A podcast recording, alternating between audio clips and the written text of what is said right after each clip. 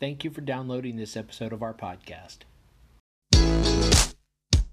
Hi, and welcome to the podcast for Solomon Staircase Masonic Lodge number 357, where we talk about all things related with Freemasonry, including Hermetic teachings, philosophy, reason, spirituality, and much more.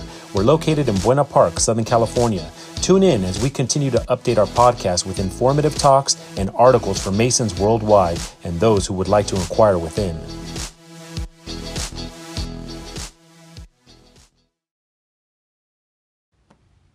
The following article is from the California Freemason magazine, July August 2019 edition, and is part of the Masonic Education series. Titled Our Inverted World What an Overlooked Passage Tells Us About Masonry's Relationship to the World Around Us. Written by John L. Cooper III, past Grand Master of Masons, California.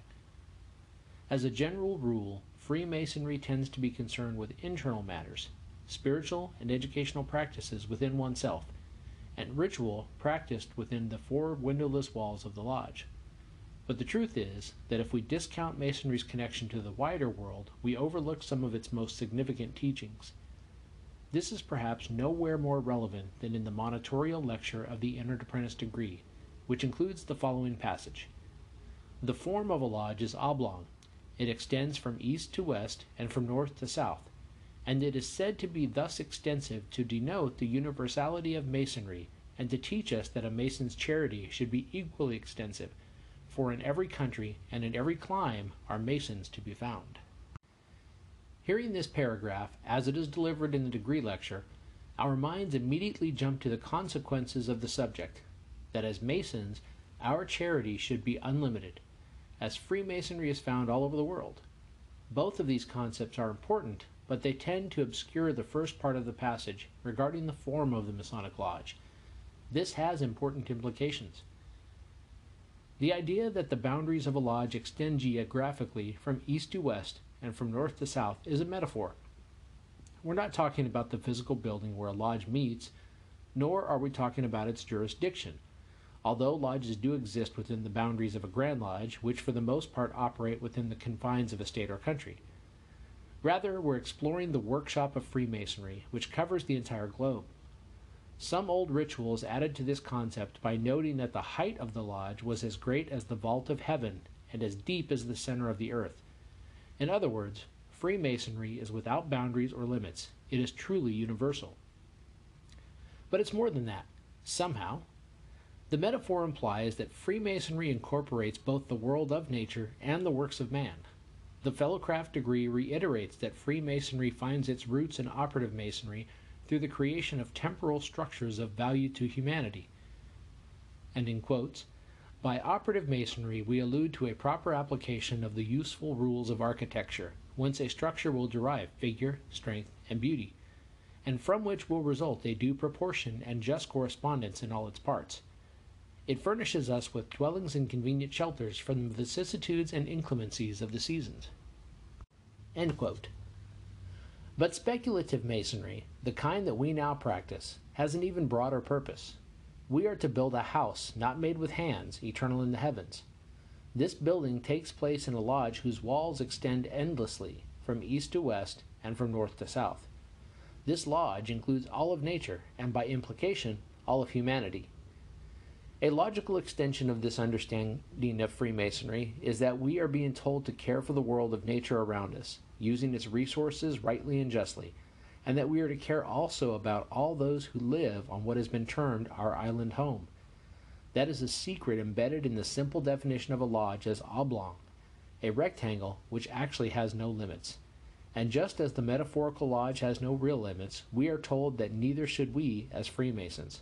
Our charity, by which we mean our love, should also not be limited. The lecture reminds us that there are no limits to how much we should care about the world and all therein.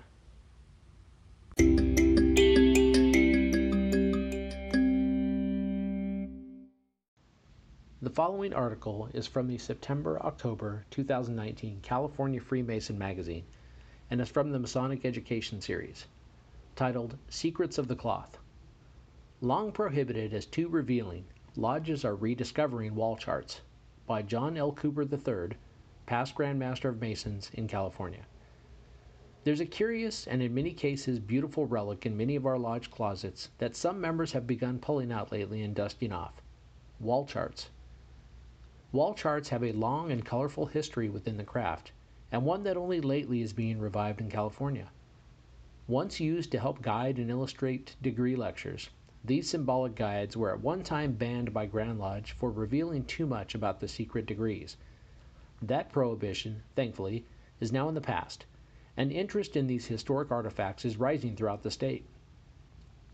As Masonic degrees developed during the first part of the 18th century, it became a custom for a past master of the lodge to deliver a lecture on the symbolism of the degree.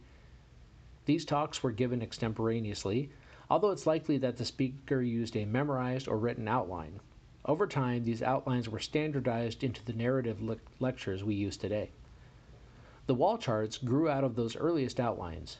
Degrees in those days were often conducted in a dining room at an inn, with tables arranged in a horseshoe, leaving a space in the center of the room for the lecturer to deliver his talk. The tiler would draw a sketch on the floor with black charcoal and white chalk, and sometimes fill in those outlines with a fine powdered clay. These days, one of our lectures makes a reference to chalk, charcoal, and clay. At the end of the lecture, these secrets were preserved by having an apprentice use a mop to obliterate the drawings. Over time, lodges found a way to preserve those sketches by drawing on the underside of the tops of tables in the lodge. These trestle boards, as they were called, could be reused and hidden between meetings. Freemasons still use the term trestle board, but nowadays it refers to the lodge publication. From there, floor cloths and eventually wall charts were born. Rather than drawing on a wooden tabletop, the symbols were painted on a piece of cloth, a carpet, and placed on the ground in place of the old Tyler sketches. These floor cloths, many of which were quite beautiful, were sometimes hung on walls during the degree ceremony. Others painted the symbols onto wooden panels, called tracing boards. Today, that history is still in evidence in California, as we continue to use a floor cloth in the fellowcraft degree. Many lodges still have wall charts descended from the original floor cloths that were at one time hung on the wall of the lodge. Elsewhere, this heritage remains strong. European lodges continue to use tracing boards in their ritual, and some of them are quite beautiful, particularly the so called Harris boards designed by British artist John Harris in the early 19th century. The wall chart, however, is a peculiarly American artifact. While they were originally hand painted, by the early 19th century they were being sold by commercial fraternal supply houses, and thus became standardized. Because it was expensive to print a wall chart in color, most of them were black and white. Candidates had to sit near enough to these charts to see the symbols. In fact, we still follow the practice of a candidate being seated near the front of the lodge for lectures. There was a further development of these wall charts in America which did not happen in Europe. At the end of the 19th century, these symbols started being painted onto glass slides and projected onto a wall using a kerosene lantern. Most of these slides were hand colored, and some lodges still have a collection of these slides. They were eventually superseded by 35 millimeter slides and electric projectors, and later laptops and digital projectors. Such wall charts harken back to the early days of the fraternity when lectures were given from memory and the sketches served as a way of explaining important Masonic symbology. Today, they are reminders of our heritage and give particular meaning to the idea that a picture is worth a thousand words.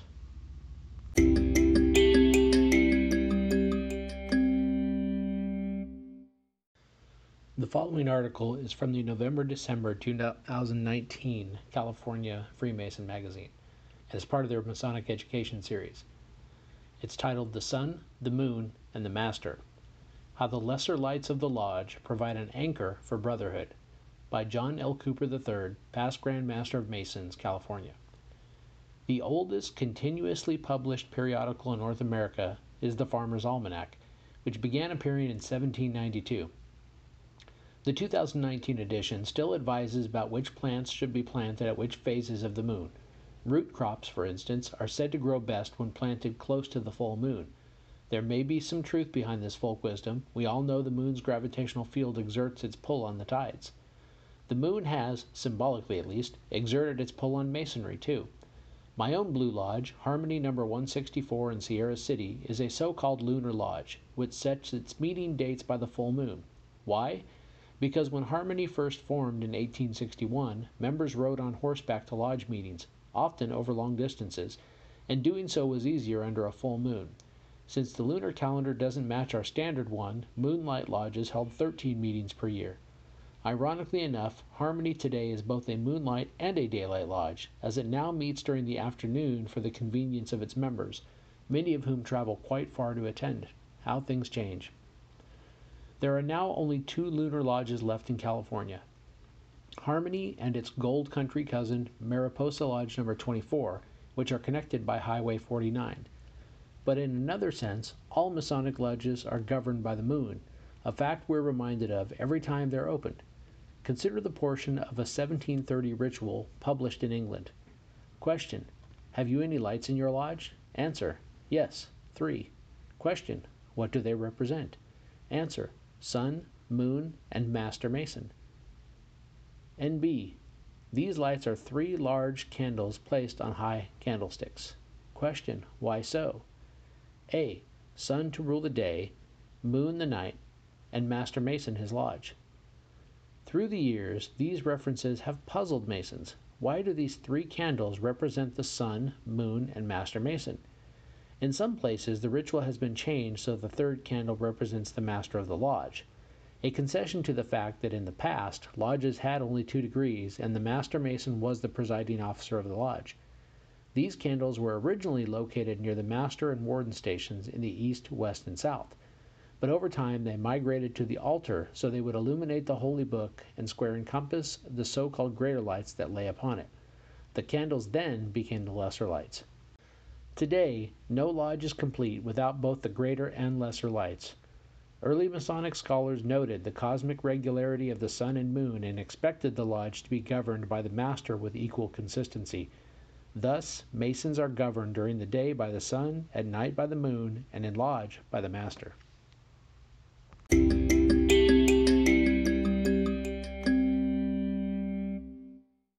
The following article is from the April May 2013 California Freemason magazine and is part of their Masonic Education series.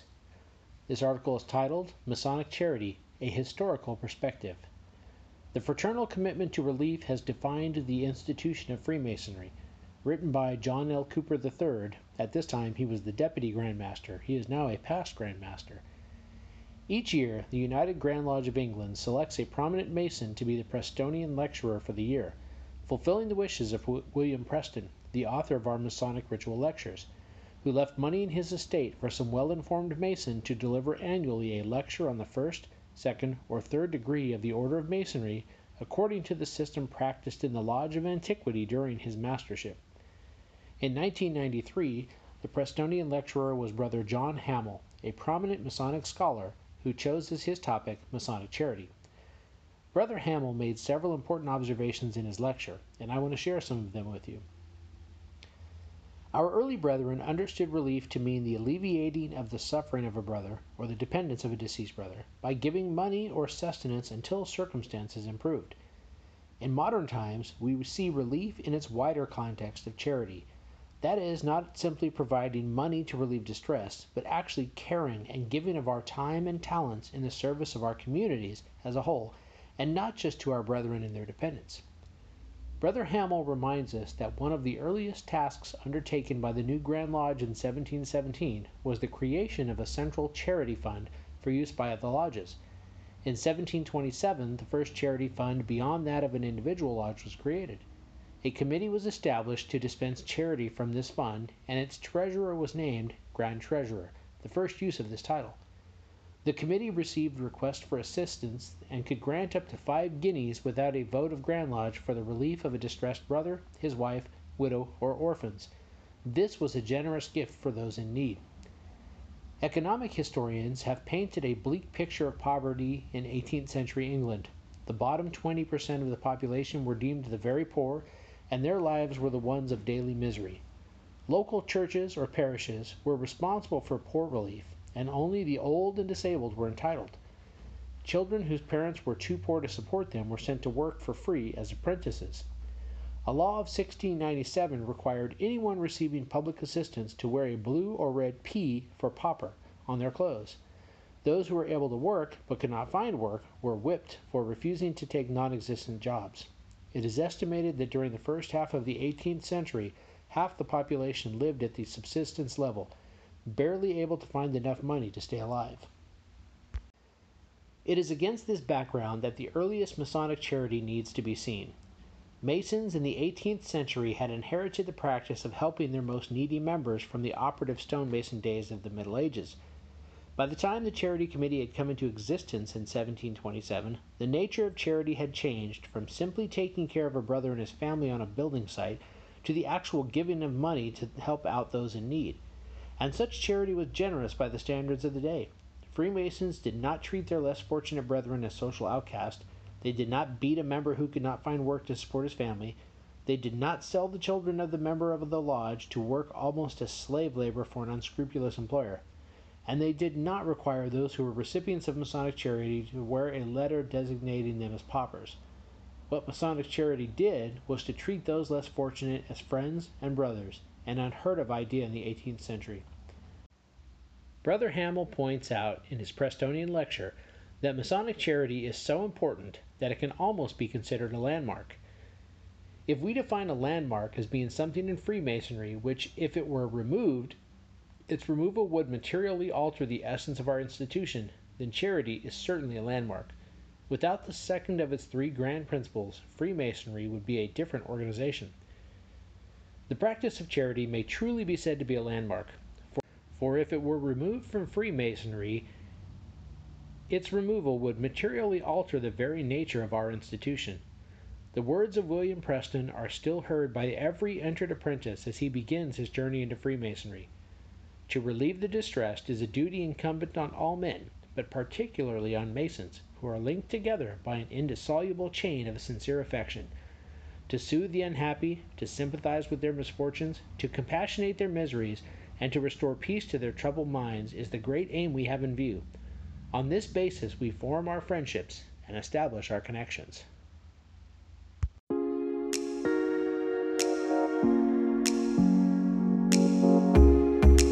Thank you for listening. If you like what you heard, please subscribe and leave us a comment. We enjoy hearing from our listeners. If you really like what you heard, share this podcast with your friends and lodge members. Visit us online at solomonstaircase.org.